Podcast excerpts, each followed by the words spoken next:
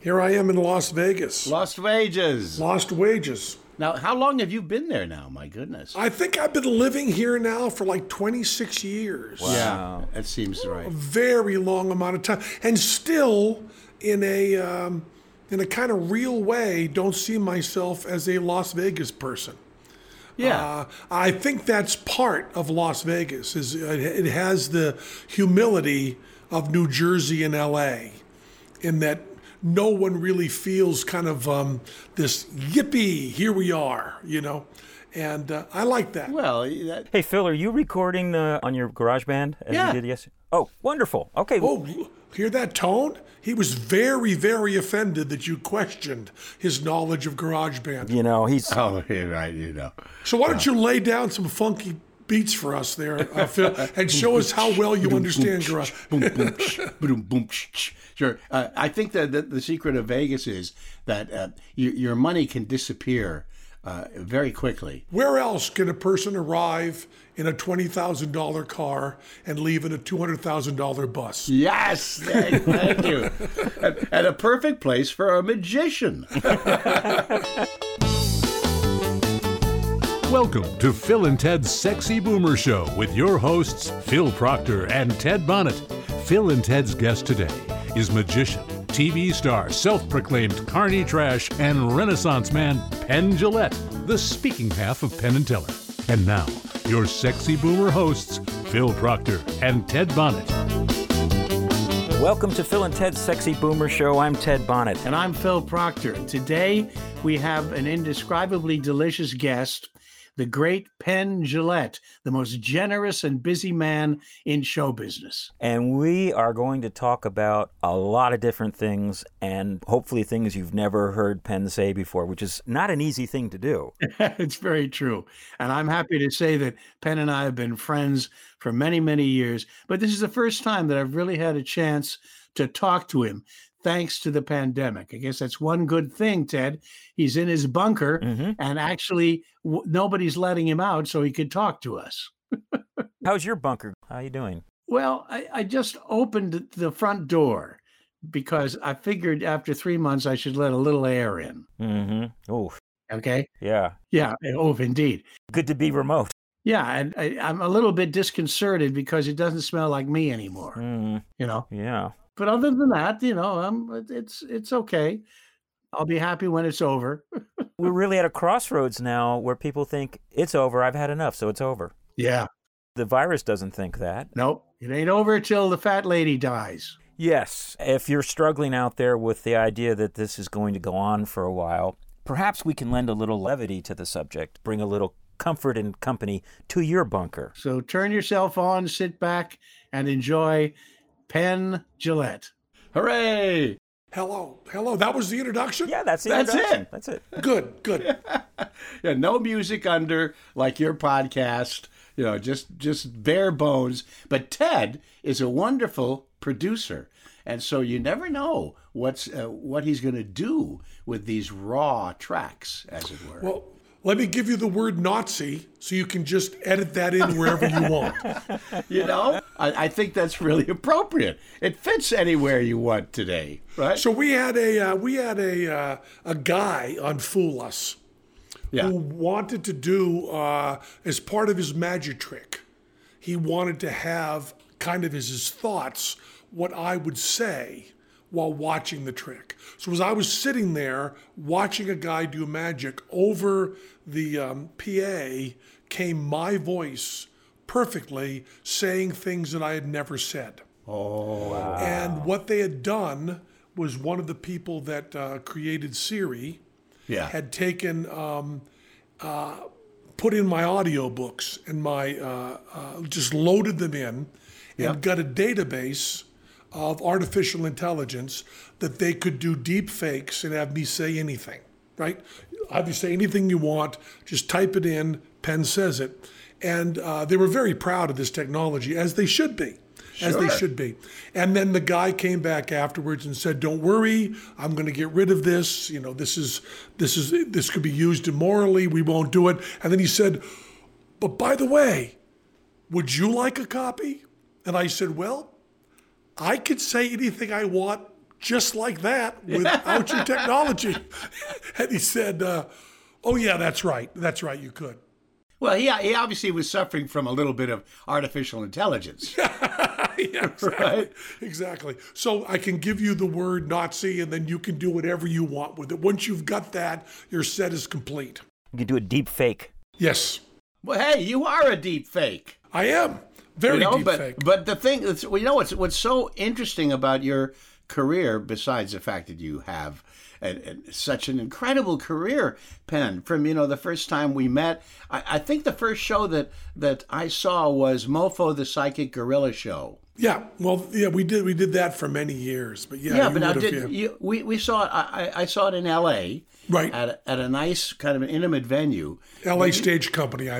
L.A. Right. at a, at a nice kind of an intimate venue. L.A. Stage Company, I bet. That's where it was. And then you took it to Broadway, or was it already on Broadway? Oh no, that was uh, you saw it way before Broadway. We had to go to step to off Broadway first, and then to Broadway. So you saw it uh, probably f- three or four years before we were on Broadway. Wow. And I I don't know if you remember, but we did this thing which um, uh, I thought was such a good idea. Yeah. In our program, we had a list of people we wanted to have see the show. These are the list of people Penn and Teller would like to have see the show. And on that list were Samuel Beckett, Yep. uh, Crispin Glover, Yep. George Romero, and, Sure. and Phil Phil Proctor was on that list as well. Yeah. Oh, really? Uh, and uh, the nice thing was, it kind of worked. You know, we played L.A. That list was there, and afterwards, someone said, "What? Why is that?" Why is that? What, what's that list mean? And we said, well, nothing more than these are people we'd like to have see the show. And uh, and they would say, well, you know, I know Crispin Glover. I'll have to tell them. We said, good.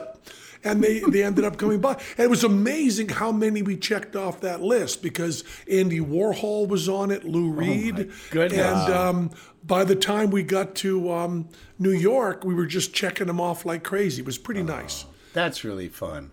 George Romero. Yeah, yeah, big big hero of mine, one of my favorite directors. I was a zombie in Dawn of the Dead. You were not I was. in my favorite movie. Monroeville Mall. Really? Were you? Are you a Pittsburgh boy? No, New Yorker, but I was in a uh, f- my film class in New York. Uh, my teacher was a friend of George's, and we all went to shoot a documentary, Document of the Dead, about George's movie. Oh, I saw Document of the Dead. So I crewed on that, and because I had a car, and I drove out to Pittsburgh, and we stayed at the Sheridan, which was this high-rise hotel in the middle of the parking lot of the Monroeville Mall. They had shot the film, and they had already made their money back on pre-sales, territorial pre-sales. So George said, "Hey, let's do a pie fight," and that's how all that happened. And uh, I I got to be a zombie. Oh, that's fabulous. You know, I um, I met George Romero uh, too late to be in the movies, but my friends um, in the band NRBQ are zombies in uh, I think Day of the Dead, and uh, I have a little piece of the mall. When they uh, tore down part of the mall, somebody who liked Penn and Teller copped a uh, little piece of the um, the uh, uh, construction material that, and uh, uh, gave it to me. And uh, Dawn of the Dead, I, I just, it, there was a time when if you showed naked breasts and you had um, uh, horror, you could make any movie you wanted. and so a lot of the high art was being done in uh, in a very low form because people were just let go. And although um, George Romero didn't do the sex stuff much, he certainly delivered on the horror. So they let. Plus the fact George Romero was six foot seven Yep. and had a ponytail, so we were immediately um, we were immediately simpatico. He was a lovely man. Yeah, just just the greatest. Uh, when he did um, uh, when the Land of the Dead, his last movie, um, debuted in Vegas, and uh, uh, he uh, it was debuting at the film festival here in Vegas right while I had a show. And uh, I uh, I knew George just a little tiny bit, but I called him up and said, I, I can't believe that you're working when I'm working. This is this is just terrible. And he said to me, uh, you know, uh, in the afternoon, I have to make sure the theater is set and the sound is right. and would you do me a huge favor and come in with all your friends and just loan me your eyes and ears to be able to do that? How and perfect. I just I I basically burst into tears oh. and called up all my friends and said, "We're going to see the new Romero movie with Romero." In the Oh, afternoon, man. it was just it was just wonderful, wonderful thing. I, of course, I knew his father, Cesar Romero. right, right. And and also, you just shocked me a little bit because you said that uh, uh, you got a piece of them all when you sang the zo- and I said, "Oh my God, he got a piece of all the zombies." You know, that, that'd be pretty Every one of them. Every one of that's, them. That's the kind of thing that Harry Anderson would have actually done, right? Harry, God bless him. Uh, you you knew Harry, I'm Yes, sure yes, of course I did, of course I did, Of course. Well, Harry was the only man I've ever known, or maybe except for you, who had two electric chairs I had in one. his house. I have one. Then I then gave it to a museum. You did have one. I had one uh, one actual one, and then uh, my daughter. We did a um, we did a thing of uh, Volterra, which is Yeah. an old uh, old act from the Carney, where you run uh, high voltage, low wattage through someone's body, and they can light up torches and stuff like that. So I had an electric chair built for my daughter. And when my daughter was 12, she was on um, she was on uh, Fool Us with electricity running through her, and uh, her uh, you know and is, is you know it's it's safe theoretically. Yeah. But her classmates and teachers were still a little appalled that she was going to have um, have this voltage run through her, and she she lit a torch off her fingers. That then I did fire reading. It was a father and daughter act. Not, not, not every father can say that he built an electric chair for his daughter. The, the- you you when when when we met you, or I should give a background for people who don't know. Uh, I'm a member of the Firesign Theatre, and I toured with Peter Bergman, who was kind of the founding member, as Proctor and Bergman for many years, because we wanted to get out and see the people and find out what was going on in the world at the time. Uh, bad mistake. We should have stayed at home. But anyway, uh, and and this this tall kid used to show up after our shows in the Midwest. Was it Penn? Well, Or I, I East saw you. I think I saw you first at the cellar door in D.C. In D.C. Yeah. and then you were in Chicago. You Okay. got some really stupid routing done because I you were traveling in some sort of superstar mode, but I was hitchhiking, so I barely made your Chicago show, but I did make it. And uh, then I saw one or two more, probably, you know. Uh, in the routing after that. But I saw four or five shows in a row. I was hitchhiking between them and uh, did not meet you till show three Yep. or show four when you finally uh, saw me. Uh, you. We there was one. you. There was one show that um, I would I did performance art at. Uh, the, you were doing a show that started at uh, eight in the evening, and at nine in the morning, I went to the uh, ticket booth and stood in line with my friend. And the ticket people said, What are you doing? And I said, Well, my friends who are going to see the Stones and the Grateful Dead, they have to show up 12 hours before the show to get in line. And I like Proctor and Bergman as much as they like the Stones, so I'm going to stand here in line. So you came in for sound check, and there was a line of two people that had been there for five hours, standing in line, comfortably waiting. We already had our tickets. So we were just waiting in line as performance art, and uh, that led to you saying, "Well, why don't you talk to us after the show?" And um, you were the first person. Well, that's not true. The first person I met in show business was me, and then the second person I met in show business, I think, was you. I was just amazed that someone who had actually been on stage was going to talk to me. Oh, that's that's just What, sweet. what year was this? Well, this would have been 74? yeah, about that when we when we were out on the road. Because I got, got out of, notice I don't say graduated, I got out of high school in 73. Right. So uh, I would have been, and then I went immediately, I lived for two years just on the road, on the streets, hitchhiking, hopping trains, and so on. And um, that would that would have been the time that I would have seen uh, Proctor and Bergman. Yeah. So at that time, Penn, you you actually didn't have any employment. Uh, were you doing magic on the street or Uh, anything? I was doing mostly juggling. Yeah, juggling, And right. uh, I was, um, uh, you know, hitchhiking, so there were no expenses. Got it. And in a very odd way, you know, um, most people you think of as uh, hippies living on the street in the Yeah. early 70s, you would think were in some way alienated from their parents. I was very close to my parents, Oh. where it was my whole life. And every single day, I called my mom and dad. Did you have any idea when you started? I guess it was when you met Teller and uh, and and another partner whose name I yeah, can't we're, pronounce. we're, we're Chrismer. Right. Uh, I guess you you felt well. Hey, we got something going here. But did you have any idea how what an incredible, successful, and varied career you would be able to to have? You know, if you talk to um, to Howard Stern or Madonna, or you read about Houdini, or you listen to Paul McCartney talk, they will all say rather openly that they were not as famous as they should have been. Paul McCartney says over and over that the Beatles were not given the credit they deserved.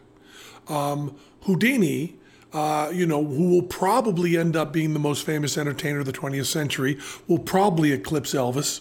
Um, uh, because you know he's in the dictionary to pull a Houdini, it's it's a verb.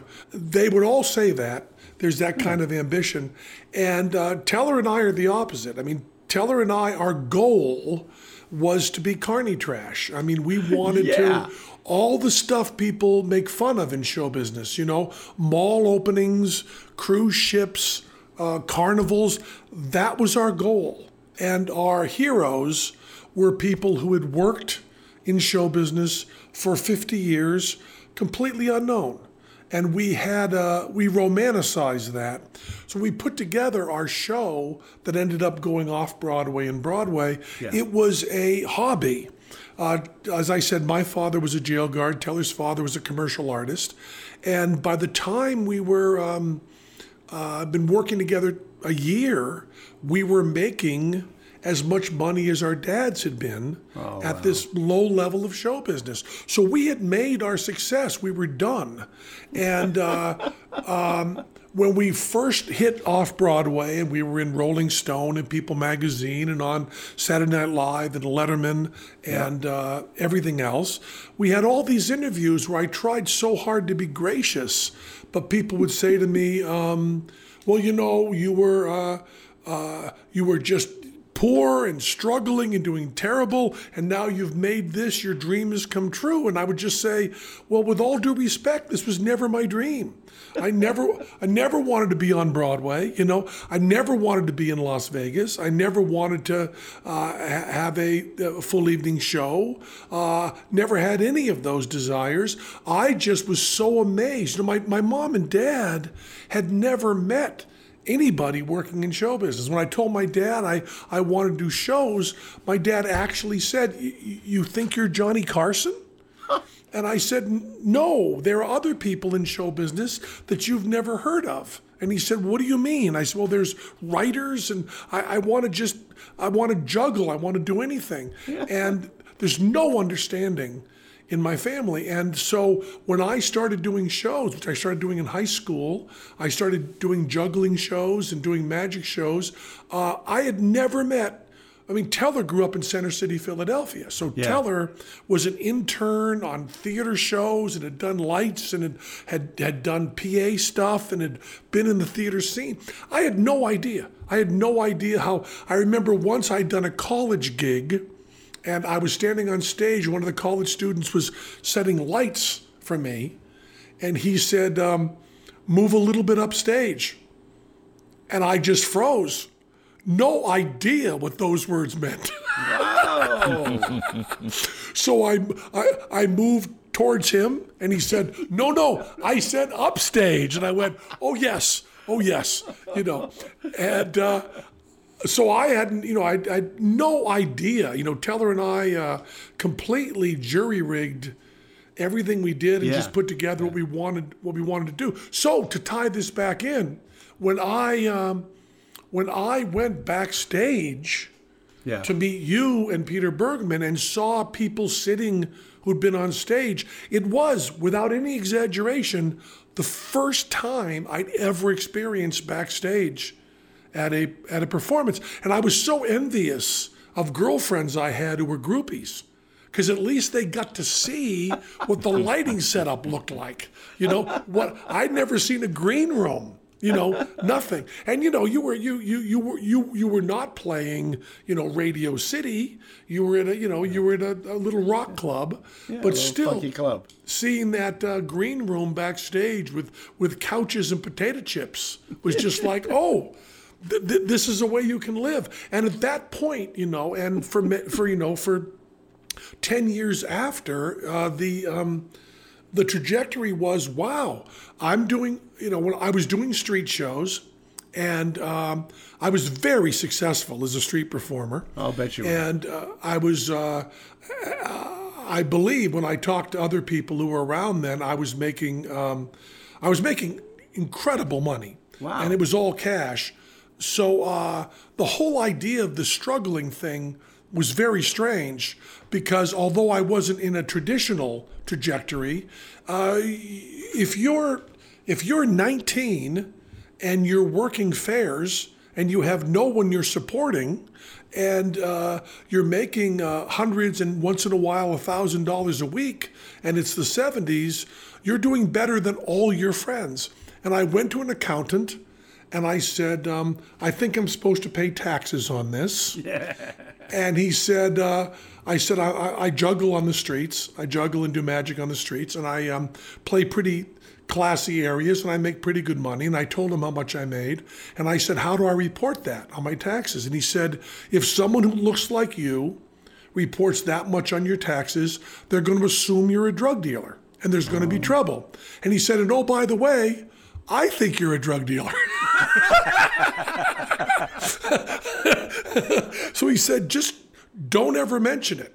And I'm always a little apprehensive about telling this story because I'm afraid an IRS guy's going to show up and go, wait a minute, in 75, you were making five grand a week on the street in cash? And I'm going to say, well, you know, I get lucky once in a while. well, that was the thing, you know. Teller and I were doing street performing in carnivals, and we would go buy a car in cash. I mean, we were strippers. You know, our money, our money was all cash. You know, we would have one dollar bills that we'd band together and would fill trunks, and then you'd show up. You know, it was always funny. I went with a, um, I was dating a. Uh, uh, a stripper in uh, Vegas because you, you know you got to, and um, we went to buy her her computer, and uh, there we were at the uh, at the at the computer store with you know uh, twenty five hundred dollars in ones that she was you know, and that to me, if you're not paying your bills in ones, you're not in show business. this whole idea of Hollywood, where you get up, you know, when I we worked with Spielberg on something. And I said, I just don't understand how you get up at 5 a.m. and say you're in fucking show business.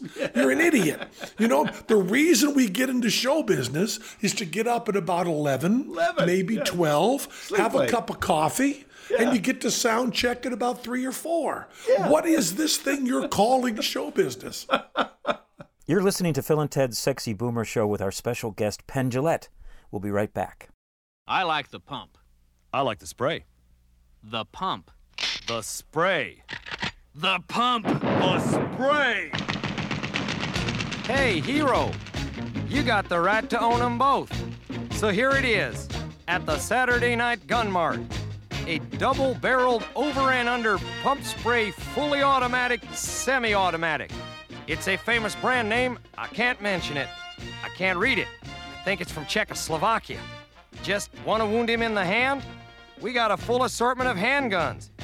Easy credit, never a hold up at the cashiers at Saturday Night Gun Mart, where you are the target.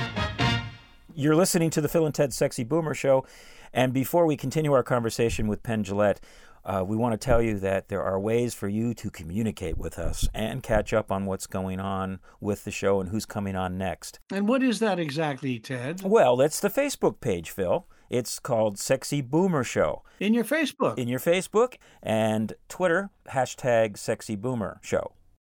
Please come to our website, which is uh, sexyboomershow.com. where you'll be able to hear other episodes.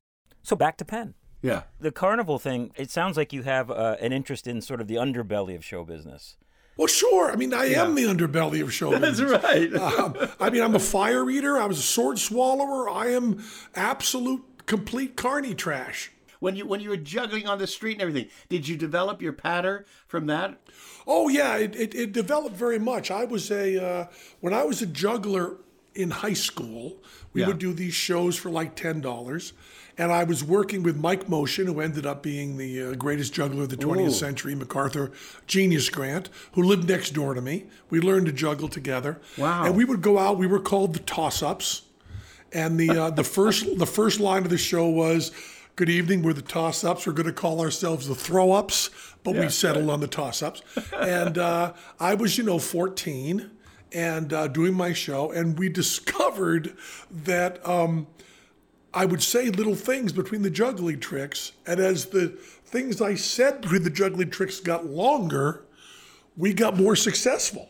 So by the time I was working the streets juggling, I was doing uh, 12 minutes. But of that 12 minutes, five minutes was gathering money, right? And three minutes was gathering the crowd. And another four minutes was talking, and we squeezed in about three minutes of juggling in there. You know, Oh, man. Uh, but I was um, what I was mostly was loud. You know, I could work outdoors for 500 people without any microphones.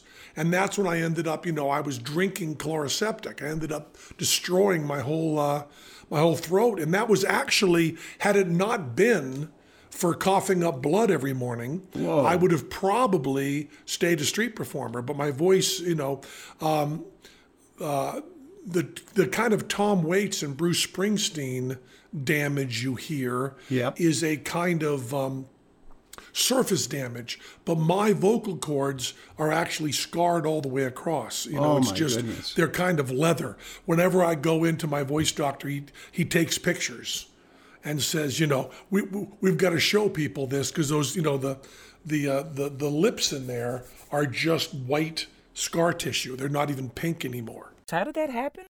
If you're from New England and your father has given you an incredible work ethic and you've decided to work on the street and you can't talk, you find a way to keep talking and uh, then you do permanent damage. hey, Harry Nilsson. It happened to Harry Nilsson. sure. We had a screaming contest with John Lennon. That's exactly right. You know, and what a sweetheart he was. Did you ever cross paths I never him? met I never met Harry Oh Nilsson. man, he was he was a bank teller before he he hit. You know, uh, we knew him in Hollywood, and anyway, it's a sad story, really, because Yeah. he, he he he was not as fu- as recognized or fulfilled as he should have been in his career. no, he wasn't. He wasn't at all. As the speaking half of the Penn and Teller performance, it's interesting to hear you say this because you really have to be a great communicator to carry the load for both of you. Well, I, I don't. I mean, Teller does. t- Teller does a great all the you know all the communicating he needs to. But what's Yeah. really funny uh, that uh, you know Teller's seven years older than me. Yeah, So uh, that when I started working with Teller, I was 18. So 18 to 25 is a very big spread. 65 to 72 is the same age, you know. But um, uh, Teller is very well educated. Uh, Teller was a classics uh, scholar at um, at, uh, at Amherst College in Western Massachusetts, uh, and um, so I was completely uneducated, and Teller was um, very well educated, and Teller's very well spoken, very erudite, and uh, does lectures and does speaking and all sorts of stuff. But he's he was fascinated by the idea of um, of uh, telling a story and communicating and lying without uh, without speaking. And he also hated hated patter in magic until he met me. Because patter in magic is often, I have here a ball in my hand, and you state the obvious, and we try very hard not to do that in our show. yeah. Well, I heard him speak in the show Magic and Mystery Tour back in 2003. And when you were in Shadapur, Yeah, yeah. and when you were back at the hotel, he would, I think it was actually the Egyptian show, he was so eloquent about Yeah. what he was experiencing. And I saw that show as part of preparing for our conversation. And I was just taken by the depth and the fascination of going into these cultures. It really was like a, a pre Bourdain approach. Yeah, it was it was amazing because uh, I uh, I had been uh, I had been to England, but I'd really never been out of the country. And this show uh, took us to Egypt, uh, China, and India. And I have to be very careful in talking about this because this happened in 2000, and I have to say it happened in 2000 because all of these countries have changed so tremendously that it can be um, it can be very tone deaf to describe these countries as if it was the way they were now, because they are not. But at the time we went to Shadipur, Shadipur was a uh, was a slum off um, off uh, New Delhi, and the untouchables. Now the caste system is they're, they're working very hard to get rid of that, but they were still untouchables, which included magicians um, were the were the lowest of the low, and we were in a place that um, uh, we were told by one of the people that was showing us around.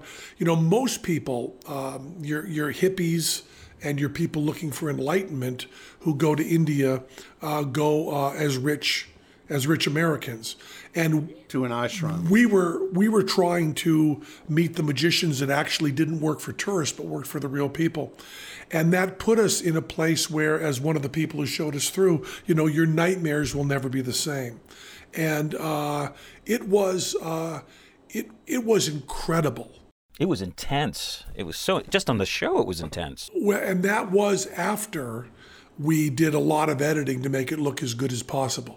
We were really in, um, you know, Sally Struthers area. If you want to be a little cynical about the Yeah. about the those those late night commercials, uh, and it was really it was really remarkable. Uh, one of the most amazing things about that show was uh, in China we would see someone doing a piece of magic that they had invented, and we knew they had invented, and we would ask them, uh, "Where does this come from?" And they would say, "It's hundreds of years old. It hasn't been changed. We've just learned it." And the and the contrast, you know, an American magician, if he thinks he can get away with it, he will tell you that he invented playing cards. I don't know what it was. I was just sitting around with some friends. We were drinking. We said, How about hearts, spades, diamonds, and clubs? What the fuck? And then my buddy said, What about royalty? And then I said, How about kings, jacks, and queens? And they said, That's a great idea, Bob. Let's do that. And then we said, We'll print them on cards like this, and then we'll invent gambling. That's the way it came about. That's what an American will tell you. you see a uh, you see a Chinese magician, and you see him with a piece of polyester and, and, and, and equipment that he clearly made and cobbled together. And he'd say, Oh, this is venerated. This goes back 500, 600 years. This goes back, magicians have always done this. And that was one of the differences in the culture that was was so amazing. You know, Americans really want credit for everything, and the uh, Chinese wanted credit to the culture for everything. You know, Oh, that's the, uh, very nice. Yeah. the individualism. You know, this. Yeah. I thought one of the really pithy lines in that you were referring to Shadipur, and you said like Vegas, it's still a magician's town. I was talking to a friend of mine who's a magician in preparation to speak with you, and I asked him about are magicians cynical, and he said no, more skeptical, because you're basically you're creating an illusion, Yeah, and it's not that you're putting one over someone; you're sharing a marvelous experience with someone. Hmm. Uh, you can look at two schools of thought in magic. There are, and this goes back to the book, The Discovery of Witchcraft, in the 15th century, which is the first magic book written, uh, which deals with magic as trickery. Um, there's a there's a clear two routes. And one route is those who get into magic because they are interested in the idea of magic as a supernatural force. And their job is to recreate that kind of thing. So uh, I, I will try very hard not to misrepresent David Blaine, who is a friend of mine. I mm-hmm. believe I'm representing him properly, but we could not be more in disagreement. He believes that when someone leaves a magic show, they should have false information about their world. He tries very hard to make sure that his lies are complete mm. so that you, having seen David Blaine, believe that things are true about the world that David Blaine knows or not. That is actually his goal. And there is a whole school of magicians that believe that. And I, uh, I, I believe, and I'll, I'll, I believe that's immoral. I believe that is hack, and I believe that is inartistic, because uh, you are either lying, or people think you're mentally ill, or you are uh, you are playing this silly game that people just think you're you know you're jacking around. Whereas the other school of magic, which is you know um, uh, Discovery of Witchcraft, uh, Harry Houdini, and Amazing Randi, is the idea that um, what you're dealing with in magic is what I believe is one of the most important uh, things a human being can deal with, which is how do we ascertain truth? And there are very few places that you have a discussion of that. Uh, poetry speaks to truth, music speaks to truth, but not in how you determine what's true. Magic is uh, kind of alone, uh, even outside of music and drama, in determining that. When you're watching Shakespeare, uh, the question is not what is real and what's not in that stage. You can talk about that abstractly, but not concretely. But um, magic allows you to uh, deal with epistemology playfully. Uh, you deal with the biggest taboo in society. There are societies we can find where um, cannibalism and murder are not taboo, but we can't find a society where lying to your own tribe member is not taboo. Uh, it's the deepest taboo you can have, and yet magicians deal with it playfully. So to me, uh, when you say this is real, you've taken the most powerful aspect of uh, of your art form and pissed it away, uh, thrown it away. It's one of the reasons that uh, so much magic is so terrible. Is that once you've done something that violates the rules of the universe, you get a certain reaction from the audience. And there can be a temptation to not go any further. yeah, right. Um, uh, and uh, uh, with magic, I believe when you say, uh, we know that what we're doing is not true, and you know that as well, but look at the ways this can appear true to you. You have a fascinating, um, uh, automatically emotional, and even political statement uh, you're making. Uh, the idea would be if carny trash like Penn and Teller can distort what you're believing here in this theater in real time, what can malicious people with unlimited budgets hiding behind the scenes do? Here, it here. automatically becomes that question. So, um, uh, one of the things that kind of troubles me about the discussion of um, of scams in terms of magic is you run this mistake that that Mamet makes. I mean, Mamet is a brilliant writer, and when he writes about cons, it's absolutely brilliant. But he gives the false impression that the uh, people who are running these cons are skillful. I mean, let's take three card Monty on the street. Okay. Now, there's a lot of magicians who'll talk about here's the technique you use. You know, you're showing the two cards like this, you throw this, you bend the corner. Um, everybody that's learned a little bit of magic gets fascinated by three card Monty, and they will tell you. This, this is the way it's this is the way it works this is the way it's done and you have a a shill who's pretending to win and you end up with this um, admiration for the skill That's right. that's that's not what happens. The- A, a three-card Monty team is not two people. A three-card Monty team is usually six to eight people. Wow. There are lookouts all over, and if, and this is a big if, if you were able to see through their scam, which you can't, and if you were able to supposedly win. Or, and this is even more important, if you were to bet $20, but they saw that in your wallet or billfold you had 150, they just grab you, take you into an alley, and beat you senseless. they just rob you. Uh, all the cleverness we talk about is a complete lie. When we talk about these clever little talking scams that are done by um, uh, certain Romanians who self identify as gypsies. It's very hard to talk about this without being racist. But there are groups of people Yeah. who are criminals who are unfairly called gypsies. Um, True. But that group, uh, you think about, oh, this is a clever little wording thing that they're doing and they're playing upon the, the con. Really, they're dealing with elderly people many of whom are phenomenally lonely, many of whom are suffering from um, uh, Dementia. dementia or uh, di- different kinds of agency difficulties Right. that they are then exploiting and robbing.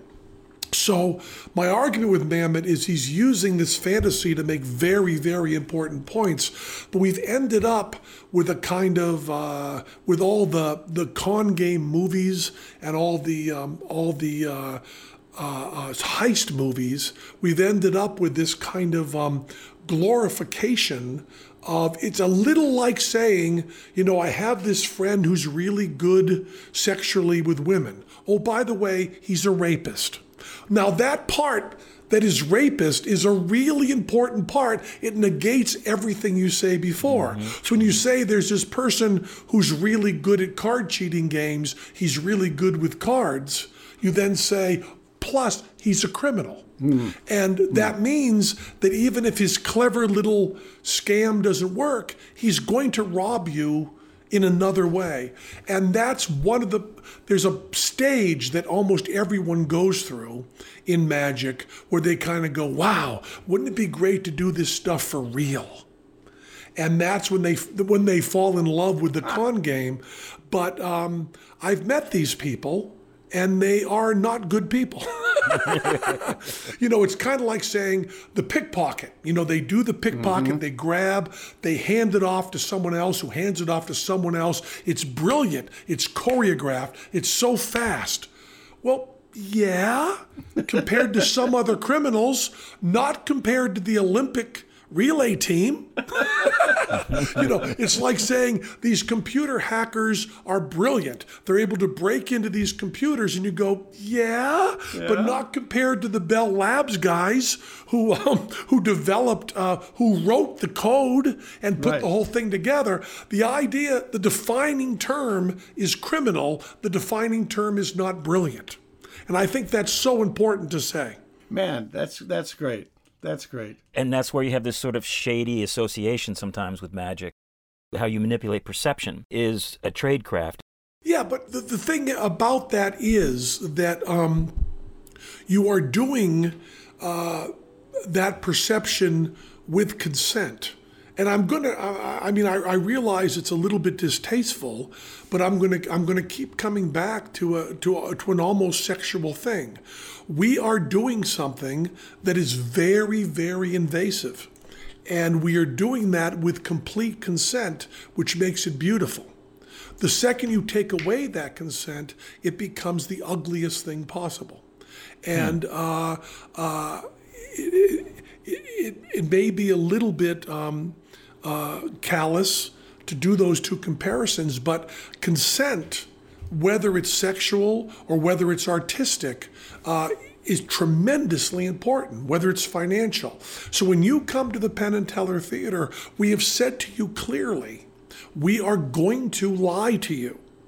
And you have given us consent right. to do that. But I am also promising you that when you leave the theater, you will not believe anything that I know not to be true. And that is an incredibly difficult high bar. Uh, and it's a high bar that uh, I struggle with all the time because uh, there's certain tricks with mentalism, you know, supposed mind reading, Yeah. where you want to go with something else. You want to go with, you're giving me psychological uh, cues. That's also not true. There's tremendous memori- memorization involved. That's also not true. It's a trick. And presenting those things completely as trick all the way through, I try to use the um, the sawing in half principle, which is when you go to see a, a magic show and you see a human being sawn in half, unless you are young without supervision or you are uh, mentally ill, uh, you do not believe you've witnessed a murder. And I believe that that's the way you need to leave every magic show. You cannot believe in a mentalism trick that you've seen some sort of psychological thing. I've seen so many magicians who think they're moral by saying, I'm not going to read your mind, but there are certain psychological profiling things to how you move your hands that can let me see whether you're lying or telling the truth. No, you did a card force, you stupid motherfucker. And I know that. And you've got to, in some way, when we leave the theater, we've got to know. Uh, we don't want to leave the theater thinking there's some sort of psychological way to tell if someone's lying. That's never been established. So we don't want to leave the theater thinking that. It's it's the square up. It's what? That- What they call the square up Yeah. in the carny world. Yeah. To go one more time back to Shadipur, the violence of that of the magic and the cutting of the children. Oh, yeah. I mean, it's really difficult to watch. Of course, we all there, there's a square up. We know the kid wasn't hurt. I think.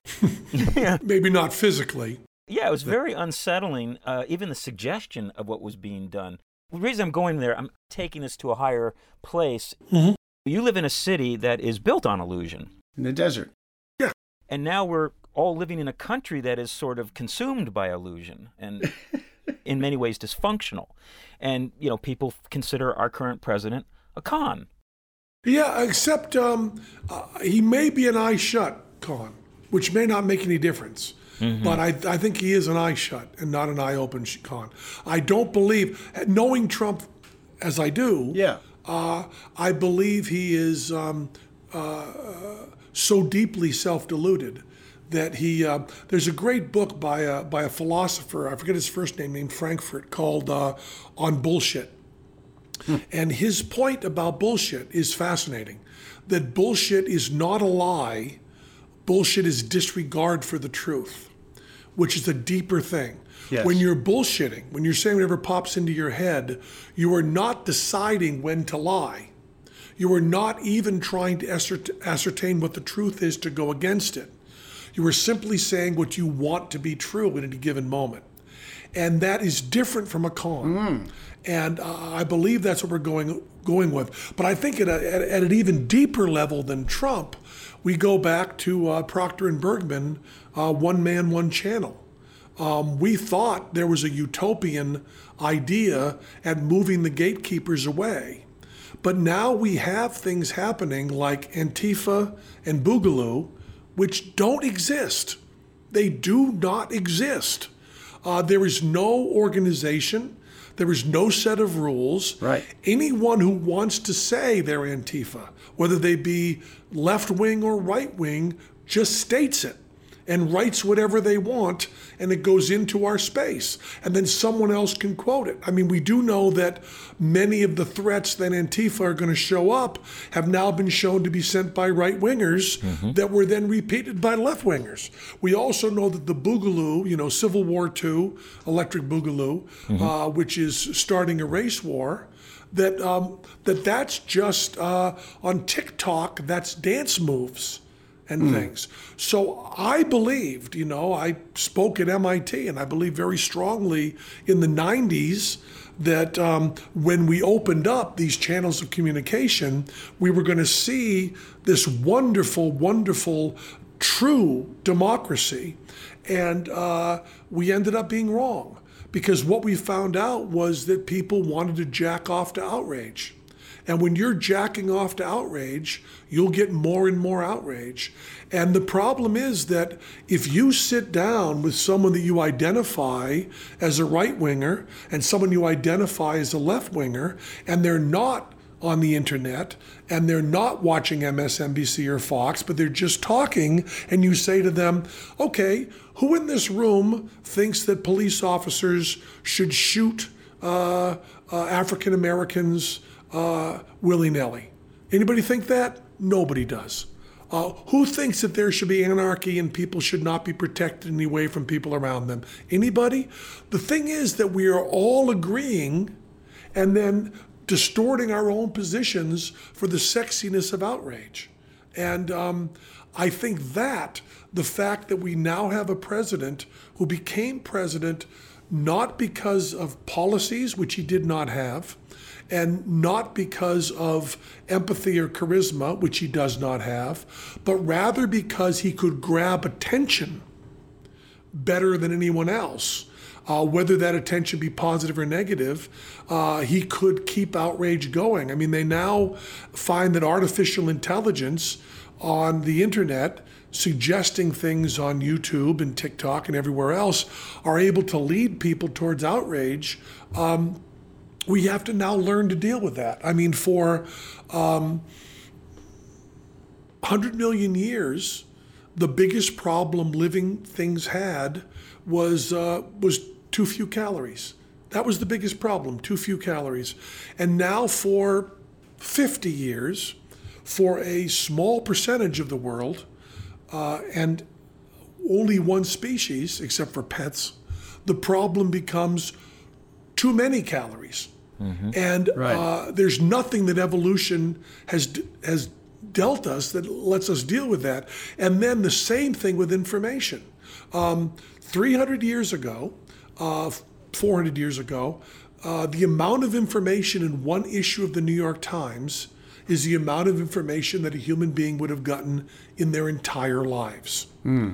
And now we have too much information, and we have to decide how to um, how to uh, give ourselves a healthy diet of that that allows us to actually think. You know, I my uh, my my mother-in-law watches MSNBC all day long, and we come to supper, and she says, "Here's what's happening in the news," and I say to her, "Is there a piece of information you're going to give me that makes me want to vote for Trump in November?" And she says, No, absolutely not. I said, Then we're done. I am sure that if there's a piece of information that my friends find out that means I should vote for Trump in November, they will give it to me post haste. but until that piece of information comes, I don't need any more outrage. We're both parents of, of teenagers, and we're trying to encourage them to do well. And Well, let me tell you right now, your daughter's watching porn. Accept that. Go ahead. It's better than making it. how do you reconcile with what, of course, we want for our children versus what's coming at us right now? Yeah. Uh, so um, um, uh, Z, my son Zolten, is uh, 14, and Moxie, my daughter, is 15. And they have been um, stuck in the house with their uh, mother, father, and grandmother for months without going out. And it's a little like having two horses in your closet. Um, uh, can you imagine being 14 and having no contact with anybody but your sibling, mother, father, and grandmother? It's uh, it's uh, one of the many things that's uh, that's that's so much harder for other people than it is for me during this time. Sure, sure. We have a 16-year-old daughter. She's hanging in, but it's uh, it's difficult. Yeah, I can't I can't imagine because when you're um when you're that age, you know, you're you're finding out who you are and you're trying on different personas and you're bouncing it off people and you're supposed to be able to bounce it off uh, peers uh, in a non-electronic way. And uh, so I don't uh, I don't envy them their situation. Uh, I used to envy them a lot because the later you're born, the better world you're born into. But uh, but this is quite a uh, quite a little curve to be thrown. I try uh, to tell my children that um, we've been through very bad times before, and uh, we have come through them. I try to tell them that um, this too shall pass, which is what- something my my mother said constantly, along with uh, "It's a great life if you don't weaken," which my mother also said all the time. um, uh, and uh, I, I try to pass that on. Um, I also try desperately to understand that they're better than me. Um, I have so many peers that do these, what I consider to be dumb brags. Which is, you know, my children, they listen to mostly Led Zeppelin and Beatles because that's the greatest music. And I go, what are you, fucking insane? Yeah, right. Um, uh, there's obviously, when we're in the car, uh, I mean, no one you can see behind me. Um, I am obsessed, and Bob Dylan has been a guidepost in my heart and my brain for uh, really my entire sentient life. You know, I'm young enough that I was able to be listening to Bob Dylan when I was 12. But that's not their world. And my friends are surprised that my children don't know anything about Bob Dylan. But I know a little bit about Billie Eilish, you know, because when we're in the car, I want to hear their music. And That's my right. friend, my friend Mike Nesmith, um, formerly of the Monkees, um, my friend Mike Nesmith uh, said to me, it was it was mind blowing. He said to me um, about video games. He said, "Do you play video games?" And I said, "No, no, no. I, I listen to music." And he said, "Well, you know." Uh, people are always trying to look for the next kind of music, and the next kind of music is video games. He said, uh, You knew how to tell the Beatles from the Rolling Stones, and your parents didn't. And uh, your children can tell World of Warcraft from, uh, from, uh, from you know, uh, Team Fortress 2 in ways that it's just guys running around with guns to you, just like it's just long-haired guys from England. You know, that's all it was to your your parents. It's the same thing. And video games, you, you don't know the creators; they know all their names. They know what's coming out, where it is, and you're just as oblivious. You're just the guy going, rock and roll has got to go, you know, smashing the record. And uh, I said to my son, you know, it's so funny, you're interested in video games. When I was your age, it was all music. And my son said, but dad, that's only because there wasn't video games. If there were video games, you wouldn't have been listening to music. And I went, I think he's right. you know, he now has uh, he now has a group of seven friends, and he, they're working on a video game, and one friend is doing the art, one friend is doing the music, one friend's doing the writing. Wow. My son's doing the programming, and I said to my son, "I'm, I'm so glad you're in a band." And he said, he said it's, it's not a band. And I said, yes, it is. is. You know, my uh, my my friends, we got together in a garage, and I had you know I had my drums, and uh, my friends said, okay, you got to learn the drum part to White Rabbit, and I had to go out and do that. You know, um, uh, just like you have to, we have to, he has to learn to program how they're swinging on vines. You know, uh, well. He's going to figure that out. So I think that uh, what I think about with the children is um, we definitely know that um, they are going to navigate the social space better than we are. You know, I remember, um, I don't know, I was on Bill Maher or something, you know, he was talking about how we had to, um, not him, but one of the guests was talking about how we had to teach our children not to send sexual selfies because that would follow them forever. And my point was within 25 years, 30 years, we're going to have someone on the Supreme Court whose pictures of whose breasts are available on the web. That's going to happen. Uh, 40% of people under 25 admit to sending naked pictures of themselves onto the web to friends. Wow. 40%. Yeah, it is now. Uh, I have a friend who's a uh, who's a very famous author who said um, a tit flash is now hello. um, uh, I know for a fact, for an absolute fact, if I were 17 and in high school, I would have been sending uh, naked pictures of myself to my girlfriend and getting them in return. I think that is part of the process. It is exactly the same as when a generation discovered making out at drive-in movies. They discovered they discovered that good thing to do.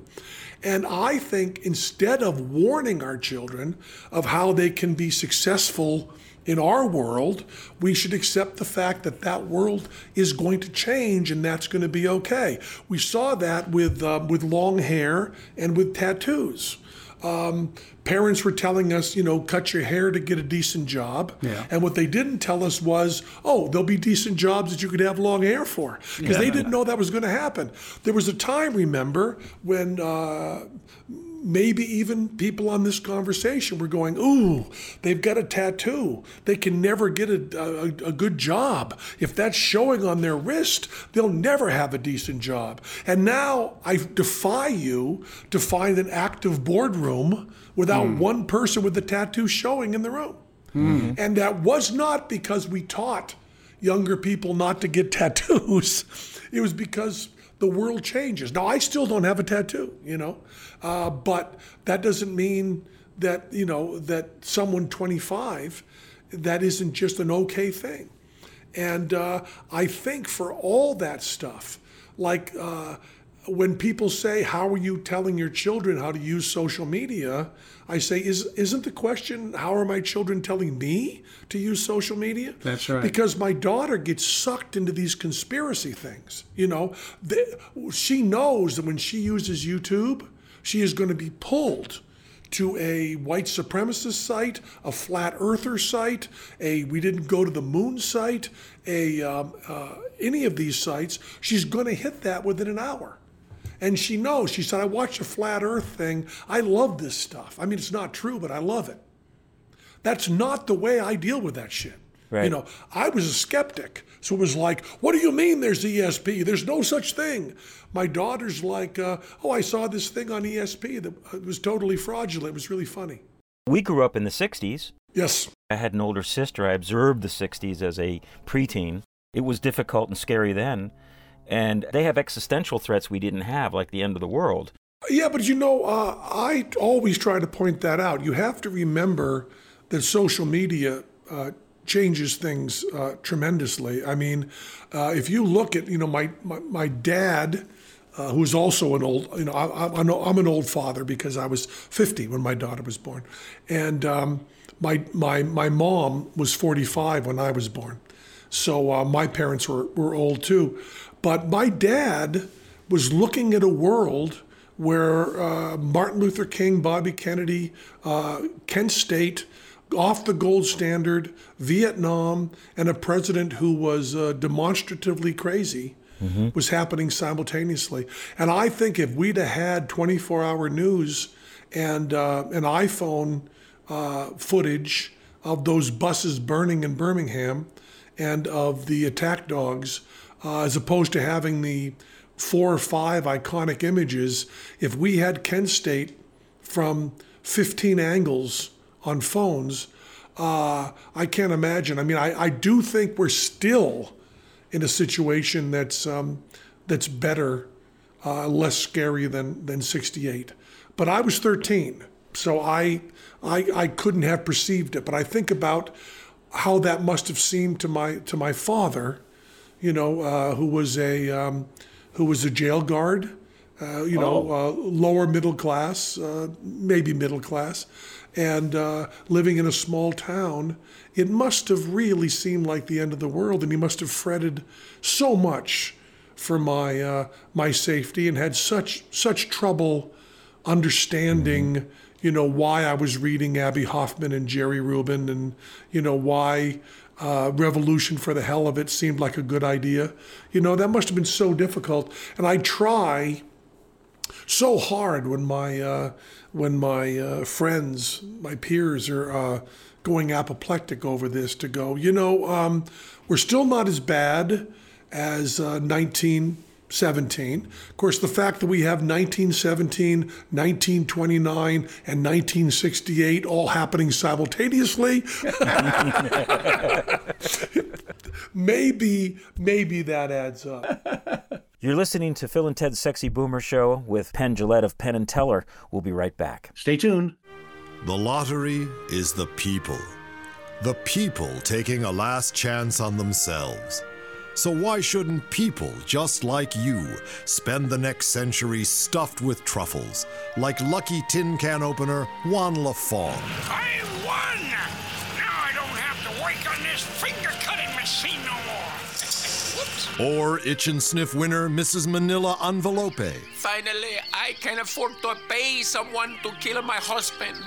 And the loser's money goes to our schools for embedding mental detectors in our kids and to our prisons so they can have Sadie Hawkins Day. Lottery luck. It's only a buck away. Triple rip off millennial snatch and lick. It's rolled over to $180 billion. Drawings at midnight, so if anybody still has a chance, it must be you. You're listening to Phil and Ted's Sexy Boomer Show. To hear all the Sexy Boomer Show episodes and get your hands on our Sexy Boomer bumper sticker, visit sexyboomershow.com. Look for Sexy Boomer Show on Twitter and Facebook. Back to Phil Proctor and Ted Bonnitt and their special guest, magician and TV host Penn Jillette of Penn and Teller. Well, we're back again, and we're talking to Penn, the big half of Penn and Teller, and the talkative one, too. What's happening in Las Vegas right now? I mean, you have the biggest show in town. I am the least essential worker in the country.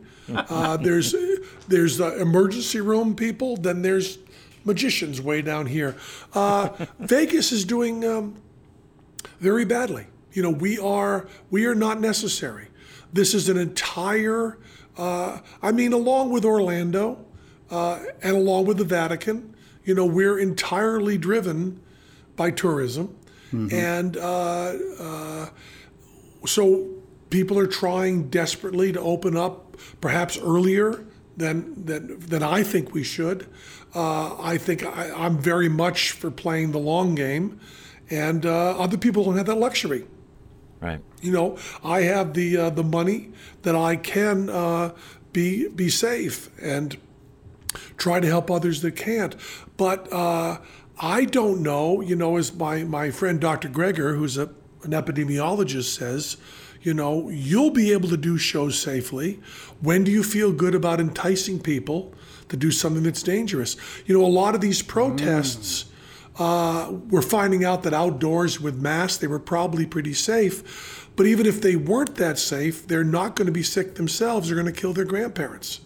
And um, that's the problem. The people who come to Vegas will be safe. We don't know what they're going to bring home with them.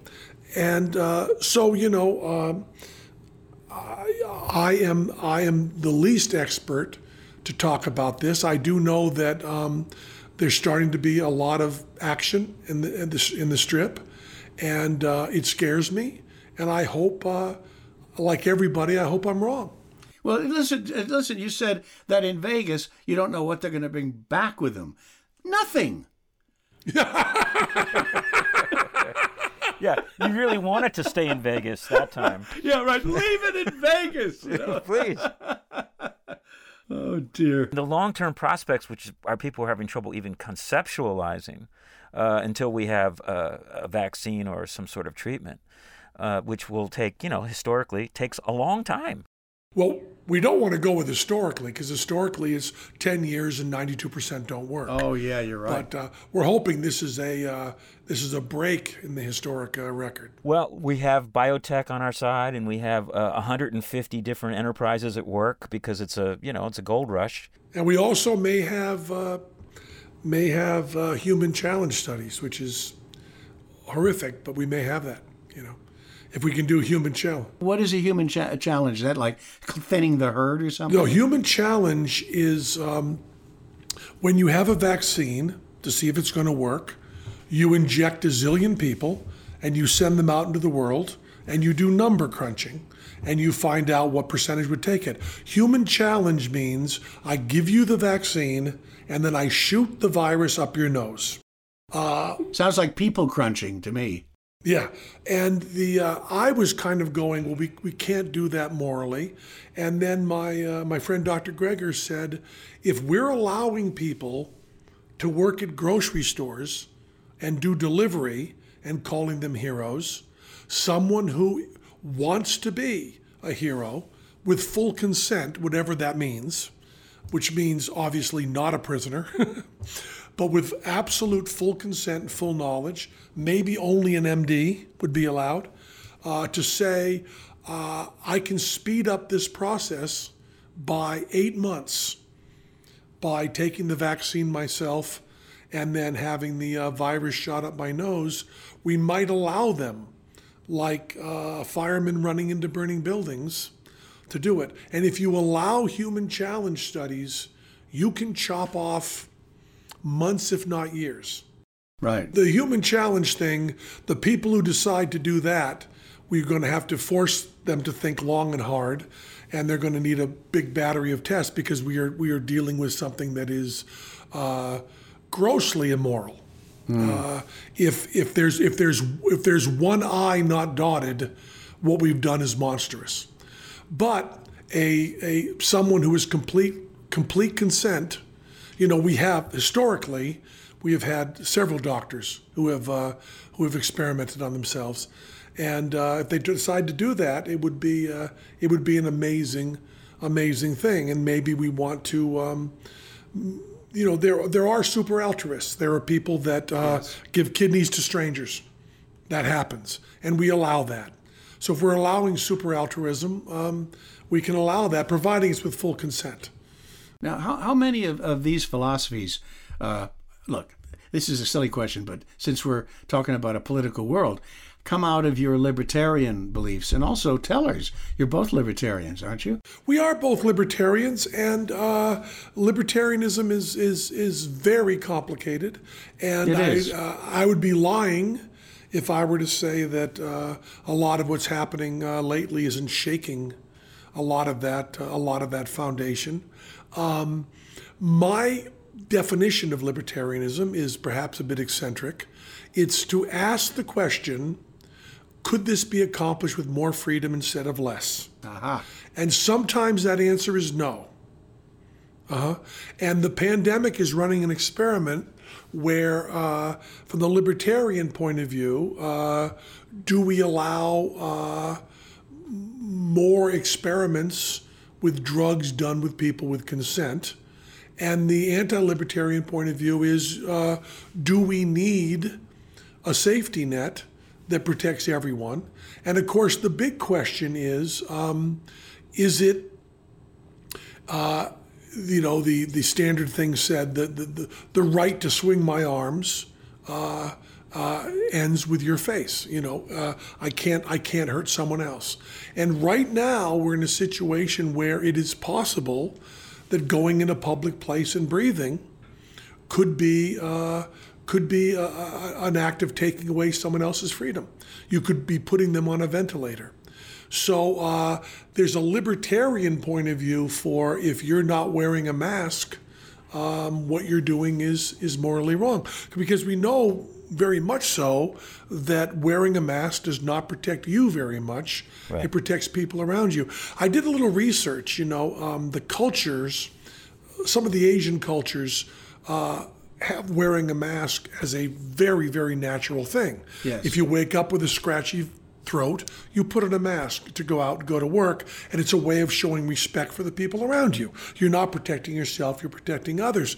And I wondered when that cultural shift happened, when that when that split happened, that the United States didn't do that, and the Asian cultures did do that. And I thought it was probably SARS, it was probably late 20th century. I was just wrong. 1917 uh, the the biggest the the biggest catastrophe that's ever hit the human race in history 1917 the flu epidemic. And we uh, had more deaths of human beings than we've ever had anywhere in history. World war ii isn't even a blip compared to the flu. And uh, there were mask laws in every country.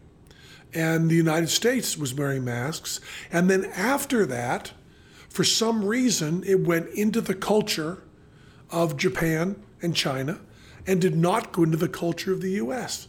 And it's so strange that um, that, that didn't catch on because, um, you know, my because of my parents' age, my mom was um, was five or six in uh, in 1917. Um, and she never spoke of the flu, whereas I know from looking at the records that like everywhere in the world, Massachusetts uh, lost a huge number of people. She certainly had relatives that were lost, and they never spoke of it. And um, it was really strange because we have never seen, uh, before the 21st century, we've never seen Americans uh, not of Asian descent wearing masks in public in the United States. And that change has got to happen. And I don't know how we make it so that wearing a mask is seen as respect for the people around you and not an act of cowardice. Right. That little that little switch is amazing. You are not wearing a mask to protect yourself. You're wearing a mask so that the people around you's grandparents won't die. Sort of the notion of manifest destiny. I mean, when in our generation have we ever been denied our basic freedoms? Yeah, that weighing of individual rights uh, versus collective rights is um, is, uh, is is a huge constant constant uh, uh, calibration. I mean, your your hardest core socialist and your hardest core libertarian are still making adjustments on both sides. You know, the, um, the, the socialists want individual freedom, and libertarians want a safe society. Uh, when it comes down to it, you know, we all want the same things, and none of us know how to get there. but we're we're struggling together. You know. I try to look at the bright side, what what some positive outcomes will be in terms of our spiraling environmental issues, our dysfunctional political systems, our inequality of wealth. Do you think that Mother Nature is inadvertently putting a pause button, forcing us to reassess? Well, my uh, my uh, friends in epidemiology say um, they're hoping this will prepare us for the um, for the bad one that's coming. Oh, geez. Because uh, factory farming, uh, you know, all 10,000 years ago, you don't have uh, colds, you don't have flu, you don't have any of those. All the infectious diseases are um, zoonotic, they all come from animals. Uh, uh, I think common cold is cows, uh, polio is sheep, of course, the flu is ducks. Um, and all of these diseases live happily and without much damage in the animal populations for millions of years. And then, uh, you know, you get an opportunity for a horse to sneeze on you a zillion times. And now that we're um, killing um, 90 billion vertebrates a, a, year, and we know that the uh, H1N5 flus are going to uh, are going to explode and are going to be deadly. They're going to be worse than 1917, and we can deal with that. I mean, um, uh, stopping factory farming. You know, uh, we now see that corporations, who we always see as the enemy, and always turn out to be the friends. I mean, right now, uh, Tyson Meat Products is moving into vegan food faster than anybody. Uh, the dairy departments are filled with non-dairy uh, milks and non-dairy cheeses. I got almond milk right up there in my refrigerator right now. You know, there also might be clean meat, which is a other crazy thing, being able to create meat without animals, which allows, by the way, designer meat. You could have Tom Cruise because it doesn't matter what cell you're building from. If you want a Tom Cruise steak, you could have it. I don't. So there will be there will be those changes. I mean, the um, climate change is uh, uh, undeniably past the tipping point. But uh, what we don't figure out, what we don't ever know, is technology. Uh, we do know that the uh, tin shortage uh, in the 50s was insurmountable, and then boom, we had aluminum. Yeah.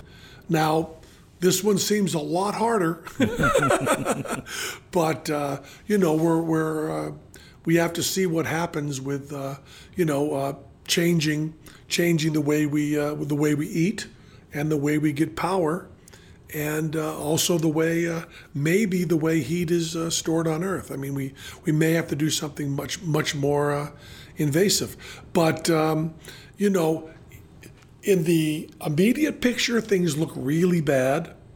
In the long term, things look really bad. And there's this place in the middle that looks kind of okay that we hope we can solve the long term one during. I don't think we're beyond the tipping point yet because if you watch a televangelist, you know that if you put money in the box, there's a good chance you'll live, you know, forever or at least go to heaven. That's true. That's true. There's no doubt about that. and why would they lie Of about course, that? of They have course, no of course, motive. no motive, unless they're unless it's magical thinking, which is a whole different way to think of magic, isn't it? Yeah. We're just getting started with this one. Thank you so much. We've done three hours. We got what, another six to go? It's a telethon. The tip, the tip. Just call into the numbers, the numbers under your screen there. Give some money to my kids. bye bye. Wow, wasn't that something? What an interesting and uh, really lovely man. Generous man. So generous that we're going to continue this conversation in the next episode of Phil and Ted's Sexy Boomer Show, so stay tuned. Good idea. You've been listening to Phil and Ted's Sexy Boomer Show, featuring Phil Proctor and Ted Bonnitt with special guest Penn Jillette. Saturday Night Gun Mart and Triple Ripoff were written and performed by the Firesign Theatre. Music by Eddie Beatos and the Nervous Brothers. I'm A. Ernest Guy. Join us for part two with Penn Jillette on the next episode of Phil and Ted's Sexy Boomer Show, produced by RadioPictures.com, the makers of fine podcasts for boomers. Okay?